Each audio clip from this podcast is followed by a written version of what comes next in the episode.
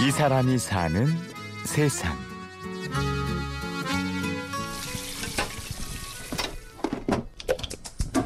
밥이 지어지고 있습니다. 소리와 냄새만으로도 벌써 마음이 든든해지죠. 여러분은 오늘 어떤 쌀로 밥을 지어 드셨나요? 오늘의 주인공에게도 한번 물어봤습니다. 오늘 흑갱을 먹고 왔어요. 와, 밥만 먹어도 반찬이 필요 없을 정도로 어, 맛있더라고요. 이게 찰현미인데 그렇다고 막 이렇게 떡지거나 막 찰져서 막 부담스럽고 이런 게 아니라 씹을수록 계속 새로운 단맛. 흑갱이란 쌀로 밥을 지었다는 농부 이근희 씨. 그는 토종 벽시 수십 종으로 농사를 짓고 있습니다. 흑갱 외에도 그의 입에서 낯선 토종 벽시의 이름들이 줄줄 쏟아지는데요. 버들벼라는 게 있어요. 버드나무의 형태, 모양 이렇게 쭉 늘어져 있는 능수버들. 까투리 아시죠? 까투리의 깃털을 닮았다고 해가지고 까투리 찰벼라는 게 있어요. 자치나라고 하는데 또는 흑조도라는 벼가 있거든요. 검은 돼지의 털을 닮았어요. 등 모습을 보면 돼지 버들벼, 자치나, 흑조도, 자광도. 한때는 우리도 이런 토종쌀로만 밥을 지어 먹던 시절이 있었습니다. 하지만 언젠가부터 밥이 달라지게 되었지요. 일제시대 때 기본적으로 식량 증식 차원에서 대량 생산을 할 수 있는 품종을 농민들에게 뭐 강요하다시피 권장을 했던 거고 그다음에 그 이후에는 이제 통일배라는 걸 가지고 쌀밥 한번 먹어보자 이게 이제 운동 아니에요? 다수학 품종을 그렇게 연구를 했었던 거고 그게 바로 통일배였던 거고 정부미. 근데 그 당시에 그것만 해도 대단한 거였겠죠. 다수학에 굉장히 불리한 구조를 띠고 있어요 토종벼들은. 도복 쓰러짐이 약하단 말이에요. 키가 크니까 까락도 길고 관리가 힘들어요.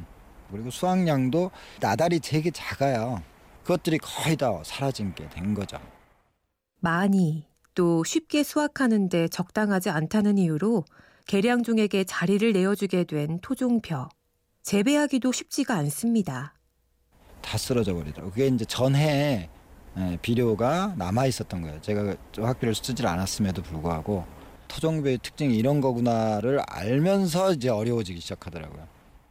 이렇게 까다로운 토종벼를 농부 이근희 씨는 전통 방식으로 재배합니다. 그의 1년 농사 일정을 한번 들어보시겠어요? 춘분쯤 요즘에 주로 하는 거는 씨앗 정리하는 게 제일 급선무예요. 여기 씨앗이 한 50여 어, 종 되니까 그리고 올해 논 설계를 해야 돼요. 또 주력 품종들이 선정을 해야 돼요. 4월에는 벽시 싹을 틔워요. 그리고 모판을 만듭니다.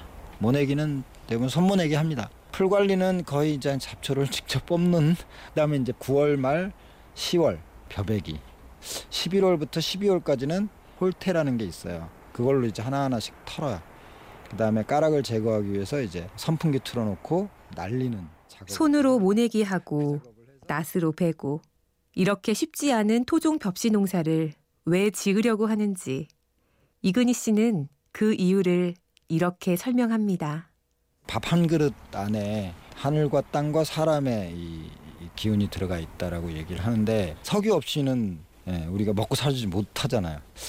자급을 하는 입장에서라고 하면 굳이 그렇게까지 할 필요가 있나. 그리고 또 특히나 논농사가 기계화되고 대량 생산화되면서 과거에 가졌던 그 아름다운 마을 공동체라든지 가족 공동체라는 게 다 깨진 거거든요. 기계가 다 해주니까 모일 일이 없는 거죠. 그래서 뭐 그런 것들이 가, 다시 한번 뭐 네, 한번 해보겠다라는 생각도 있는 거고 그렇습니다.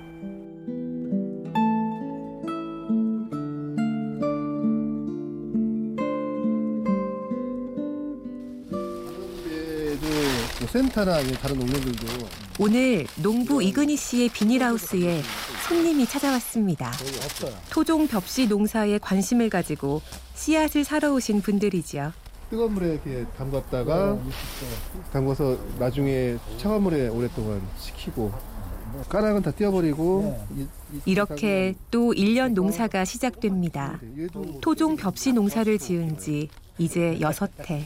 이근희 씨는 이전에 잡지를 만들고 인디 음반을 제작하는 문화 예술 분야의 일을 했습니다. 농사와는 전혀 다른 분야인 것 같죠? 전혀 다른 게 아니더라고요. 농사 일을 하다 보니까 어우 이 세상에 이것만큼 창조적이고 생산적이고 아주 상상력을 자극하고 아름 예술 이상의 어떤 것이라는 그런 필이 오더라고요. 그러면서 이제 농사에 빠지고 이게 이제 영원한 제 천직이 되겠다라고 생각한 거예요. 예. 농사가 천직이라는 그에게도 사실 미래가 마냥 밝게 보이지만은 않습니다. 지금 논이 이제 서서히 사라질 위기에 있죠. 홍천으로 이사를 새 집을 어, 논농사 짓는 분들이 대부분 인삼밭으로 계속 전환을 하고 계시더라고요. 거기에 이제 토종변은 뭐냐? 저 스스로도 그걸 자꾸 저한테 묻게 되는데 토종이라고 하는 것에 대한 과거에 정말 수천 년 동안 이어왔던 벽시들이 있었을 텐데 그것에 어울리는 벼들을 계속 각 지역에서 자기 품종을 가지고서 이렇게 키운다면 정말 멋진 일이겠다라는 생각을 해요. 어느 순간 이제 아 어떤 토종벼는 이런 맛이고 저런 맛이고 그 속에서 새로운 요리들이 또 탄생할 거다라는 생각이 좀 들어요. 이 사람이 사는 세상 소의 걸음처럼 느리고 우직하게 토종 벽시 농사를 짓는 농부 이근희 씨의 이야기였습니다. 취재 구성의 서미란 내레이션 임현주였습니다.